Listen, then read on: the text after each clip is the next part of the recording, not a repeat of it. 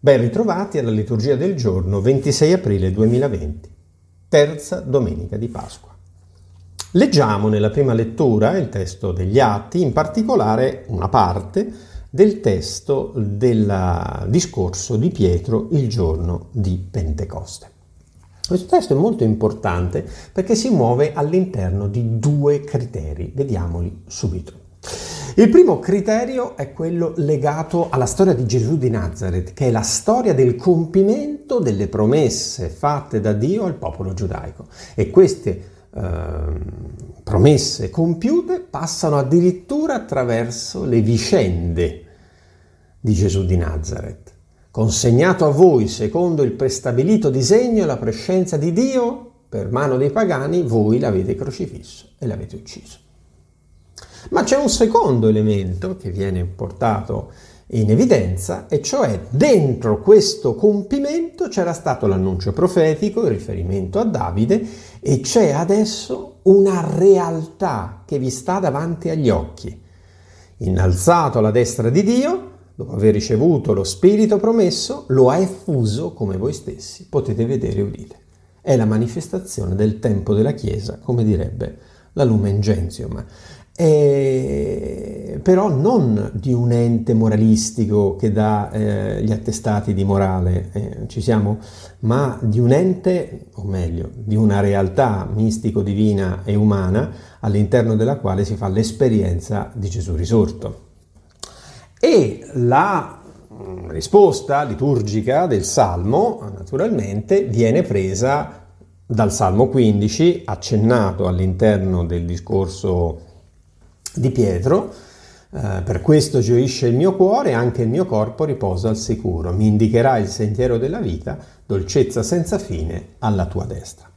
La seconda lettura, molto particolare, ci tornerò poi nelle considerazioni finali su alcune questioni, è tratta dalla prima lettera di Pietro. Eh, sono pochi versetti, una grande catechesi battesimale probabilmente, e dentro eh, mi soffermo adesso sul prezzo eh, non a prezzo di cose effimere come argento e oro foste liberati dalla vostra vuota condotta, ma l'agnello senza difetti e senza macchia. Voi per opera sua credete in Dio che l'ha risuscitato dai morti e gli ha dato gloria. Eh, vi rendete conto allora che avendo dunque ricevuto un privilegio, un dono così grande, Qual è eh, l'indicazione, diciamo, di carattere morale che l'autore di Prima Pietro sottolinea? Comportatevi con timore nel tempo in cui vivete qua giù come stranieri. Però qui sulle considerazioni finali ci ritornerò facendo qualche piccola osservazione. Adesso vediamo il Vangelo. Il Vangelo è ancora quello, terza domenica di Pasqua, è ancora quello del giorno di Pasqua e in particolare del dialogo, del percorso con i due discepoli di Emmaus. Come al solito lo vediamo insieme, lo ascoltiamo questo Vangelo e poi eh, lo commentiamo. Ed ecco, in quello stesso giorno, il primo della settimana, due dei discepoli erano in cammino per un villaggio di nome Emmaus, distante circa 11 chilometri da Gerusalemme e conversavano tra loro di tutto quello che era accaduto. Mentre conversavano e discutevano insieme, Gesù in persona si avvicinò e camminava con loro, ma i loro occhi erano impediti a riconoscerlo.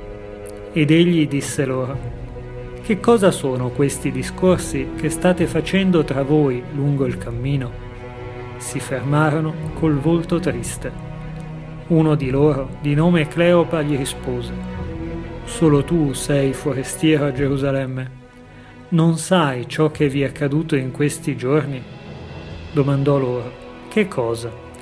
Gli risposero, Ciò che riguarda Gesù il Nazareno, che fu profeta potente in opere e in parole, davanti a Dio e a tutto il popolo come i capi dei sacerdoti e le nostre autorità lo hanno consegnato per farlo condannare a morte e lo hanno crocifisso.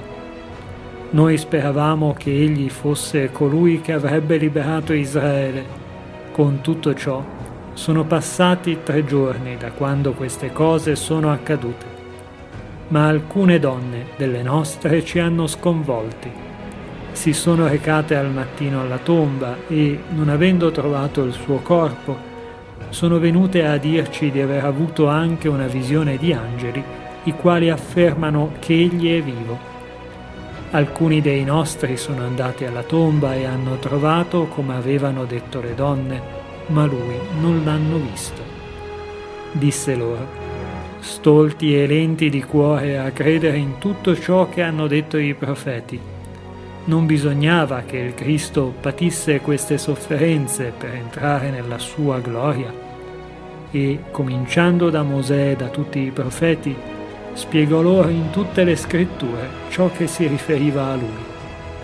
Quando furono vicini al villaggio dove erano diretti, egli fece come se dovesse andare più lontano ma essi insistettero. Resta con noi, perché si fa sera e il giorno è ormai al tramonto. Egli entrò per rimanere con loro. Quando fu a tavola con loro, prese il pane, recitò la benedizione, lo spezzò e lo diede loro. Allora si aprirono loro gli occhi e lo riconobbero, ma egli sparì dalla loro vista. Ed essi dissero l'un l'altro, non ardeva forse in noi il nostro cuore, mentre egli conversava con noi lungo la via, quando ci spiegava le scritture? Partirono senza indugio e fecero ritorno a Gerusalemme, dove trovarono riuniti gli undici e gli altri che erano con loro, i quali dicevano, davvero il Signore è risorto ed è apparso a Simone, ed essi narravano ciò che era accaduto lungo la via e come l'avevano riconosciuto nello spezzare il pane.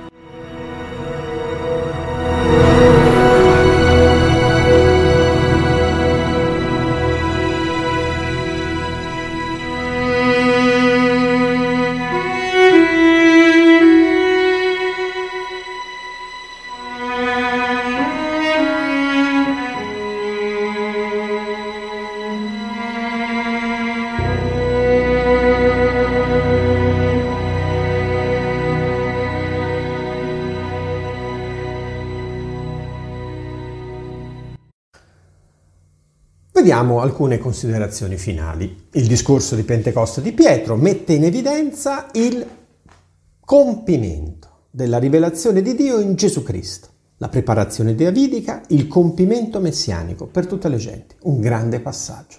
Un compimento che allarga i confini della salvezza di Dio a tutti gli uomini, passando dalle promesse del popolo giudaico. Il popolo giudaico condividerà questa eredità con le genti? E eh, questo la storia poi ha risposto. Il Salmo, il Salmo che compie nella persona di Gesù tutta la pienezza della portata della preghiera del re di Davide, che è stata esaudita. Il mio corpo riposa al sicuro, la mia anima gioisce. L'atteggiamento dunque eh, della prima lettera di Pietro, mh, mm, vi accennavo prima, è quello vivete qua giù come stranieri. La traduzione tenta di rendere un concetto eh, che si potrebbe rendere così alla lettera. Vivete con timore, nel senso di rispetto, il tempo che impiegate nel vostro pellegrinaggio. Il senso è quello dello scorrere, dello spendere il tempo. E il pellegrinaggio, alla lettera, sarebbe lo stare presso la casa, presso l'abitazione, la dimora, intesa come la città. Dovete sapere che da qui deriva il nome parrocchia, perché in greco essere presso la casa, la città, si dice proprio paroichia, da cui parrocchia. E quindi capite che l'atteggiamento che dovremmo avere è precisamente quello, consapevoli del dono che Dio ci ha donato, sapendo che questa non è la città stabile, vivendo con rispetto e timore nel tempo di questo pellegrinaggio, che impieghiamo in questa vita nel nostro pellegrinaggio. La, uh, riflessione sul testo di Emmaus la potremmo poi sottotitolare così, il viaggio del riconoscimento, dalla frustrazione della speranza delusa all'entusiasmo della presenza sperimentata. Un bel viaggio allora, però il passaggio è attraverso due grandi crocevie. Il primo, la disponibilità ad ascoltare, questi perdono del tempo. Il secondo, l'incontro con le scritture. Pensate, la parola Gesù che spiega la parola, la più bella lezione di tutti i tempi, ma che non è finalizzata a conoscere meglio semplicemente la materialità delle profezie, ma un cuore che arde. Questo è l'incontro con la parola di Dio, che non potrà mai essere uno sterile ragionale, ma un'esperienza che apre il cuore al mistero. In ultimo, davvero il Signore risorto ed è apparso a Simone. Questa apparizione non ci è riportata dai Vangeli, specifica, ma Luca la lascia comunque come attestazione di fede del nucleo apostolico. Gesù si è fatto ben conoscere ai suoi apostoli ed è la riflessione, sapete di chi? Di eh, Giovanni Crisostomo nel IV secolo, eh, che eh, fa una riflessione abbastanza semplice ma anche abbastanza logica. Dice, vedendolo vivo, operante con i segni che faceva, i discepoli nel momento in cui il maestro è stato arrestato sono andati a nascondersi. Dopo che è stato giustiziato, crocifisso ed è morto, che cosa fanno? Invece di nascondersi, espongono la loro vita al pericolo. E conclude Crisostomo, se non lo avessero visto vivo e risorto e non avessero ricevuto la forza del suo spirito, sicuramente non avrebbero così esposto la loro vita. E oggi nel testo di Emos ci doni il Signore la forza di questo stesso spirito apostolico perché in questi tempi, proprio oggi, possiamo ripetere con loro, davvero il Signore è risorto. Buona domenica.